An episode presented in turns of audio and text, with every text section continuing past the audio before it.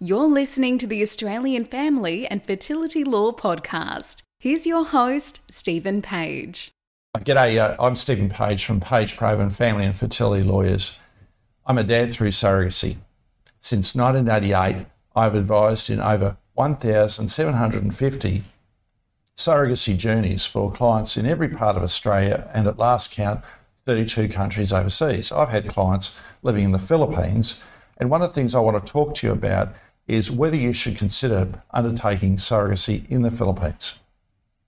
The simple answer is don't do it. Just don't do it. And the reason, reason is as follows. Let's talk about first the problems in the Philippines, and second, talk about the problems back here in Australia. The Philippines is a conservative Catholic country. I had thought that the Philippines was the only country in the world that didn't recognise divorce, and I was corrected. I was corrected the other day. The Vatican, of course, uh, is the other place that does not recognise divorce in the world. Uh, one wouldn't imagine there'd be much need for divorce at the Vatican, but nevertheless, those are the only two countries that do not recognise divorce. And that just says the conservative nature of the country. It is a Catholic country.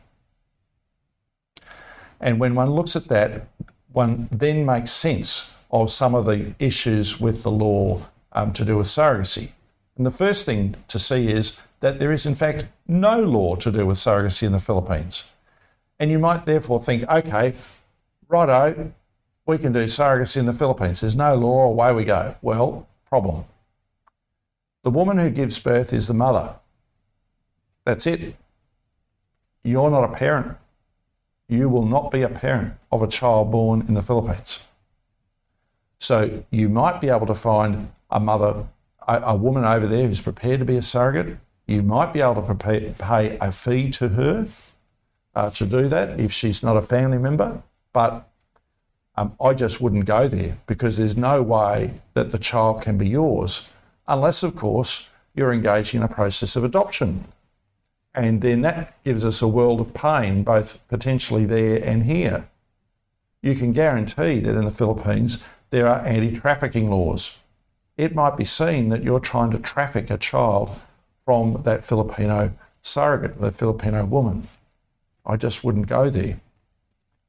In most of Australia, uh, it is an offence to engage overseas uh, in uh, adoption where you pay a woman for a child in Queensland, of all the sections it is in the Adoption Act 2009, it's section 303. It sounds like a rifle, doesn't it? Uh, if you pay for an adoption overseas, you can uh, commit an offence back here, and that's pretty common across Australia. But that's the first issue. You aren't recognised uh, as a parent, and you have particular peril uh, with payment. But the second issue is this Filipino doctors won't engage in surrogacy. Why? Because the Philippine Medical Association is opposed to it. It's surrogacy, surrogacy in the Philippines is secretive and unexplored. With this video, there's a there's a link to a paper that talks that was published uh, last year in 2021 that talks about surrogacy in the Philippines. It's not happy reading. But it's basically everything is done underground. This is never a good sign of making sure that you have a transparent approach for your child. The Philippine Association of uh, Fertility Doctors opposes surrogacy. They won't do it. It's really as simple as that. So, what do we actually see in the news? Philippine women undertaking surrogacy but not doing it at home. They're doing it somewhere else. They might fly off to Europe, for example, the Ukraine to get pregnant. They might fly off to Cambodia to get pregnant. And you immediately think if you're flying a woman from there to somewhere else, another developing country or a post Soviet country, what does that say about the ethics of doing this, the legality of doing this? This, this just, if it sounds dodgy, it sounds too good to be true, just assume it's dodgy and it's too good to be true. And what have we seen about those who went to Cambodia? Well, the Cambodian government is saying, well, we don't have, we are going to have specific laws about surrogacy. We, we haven't got there yet. But in the meantime, we'll use the anti trafficking laws to crack down on surrogacy, including Filipinas going to, surrogacy, going to Cambodia for surrogacy. I just wouldn't touch it with a barge pole.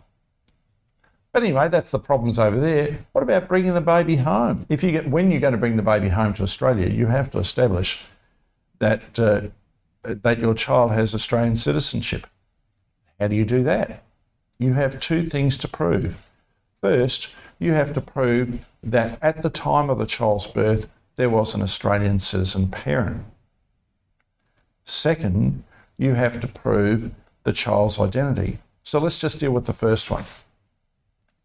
If the Filipino woman is shown on the birth certificate as the only parent, you may not be able to prove to the satisfaction of officers of the Department of Home Affairs that you are a parent. Because who was a parent uh, under the Australian Citizenship Act is someone seen in the wider view of Australian society to be a parent. It might be a mixture of genetics, cultural issues, and legal issues. And here we might say, well, we've done a DNA test, we've gone off to the DNA lab that the Australian government recommends, we can show that uh, the man, for example, is the genetic father of the child, but it might be that under Philippine law, he's not a parent. And that might therefore mean that the child is not recognised in Australia as your child and therefore not be able to obtain Australian citizenship. Disaster. Let's assume somehow, by some miracle, you overcome that hurdle and you get to the next point, which is well, we can show parentage. The Department of Home Affairs is satisfied that you're parents, but how do you prove ID? Well, I'm a parent. I've got my uh, DNA test that shows that I'm a parent. Great. But what about the woman who gave birth? If it's secretive and unexplored, you have to get her to consent.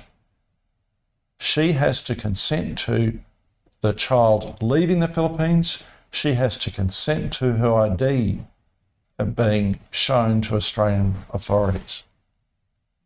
I've had clients who came to me after they did surrogacy in China. My clients were shown on the birth certificate as the parents. In China, it's lawful for intended parents to undertake surrogacy, but it's an offence for the doctor to engage in it. So some doctors do it under the table. They say, well, you know, we're not really doing surrogacy, so you don't really meet the surrogate. All dodgy stuff. So what happens? The intended parents don't meet the surrogate, or if they do, it's just over in a blink. They may not know the name of the surrogate. Then what happens? Well, they apply for Australian citizenship, and guess what? They can't prove the identity of the child. Therefore, officers of the Department of Home Affairs can be satisfied that one of the parents is a parent of that child for the purposes of the Australian Citizenship Act, but can't be satisfied about the identity of the child and therefore reject the citizenship application. The child cannot live in Australia the child may be rendered stateless. These are disastrous outcomes for children. I'm not aware of any Australian who has gone to the Philippines to undertake surrogacy there. Given that I'm not aware of it, it's unlikely to have happened. Or if it's happened, it's happened uh, in a secretive, unexplored manner in which the Australian government has been lied to. You don't want to be committing offences in dealing with the Australian government. You don't want to put your child's welfare at risk. You don't want to be unintentionally, unexpectedly committing an offence uh, back here. Just don't do it. And finally, if you were to go to the Philippines, uh, and it's not a family member or friend who's being your surrogate and you're paying surrogate a fee, it's almost certainly a commercial surrogacy arrangement. And if you come from Queensland, New South Wales, or the ACT, you're almost certainly committing an offence or offences. And if you're from South Australia or Western Australia, you, you may be too. Just don't do it. If you don't remember anything about this video, about whether or not you should go to the Philippines for surrogacy and you're an Australian, just don't go there. Thank you. Thanks for listening. If you have any questions, please don't hesitate reaching out to Stephen at pageprovan.com.au.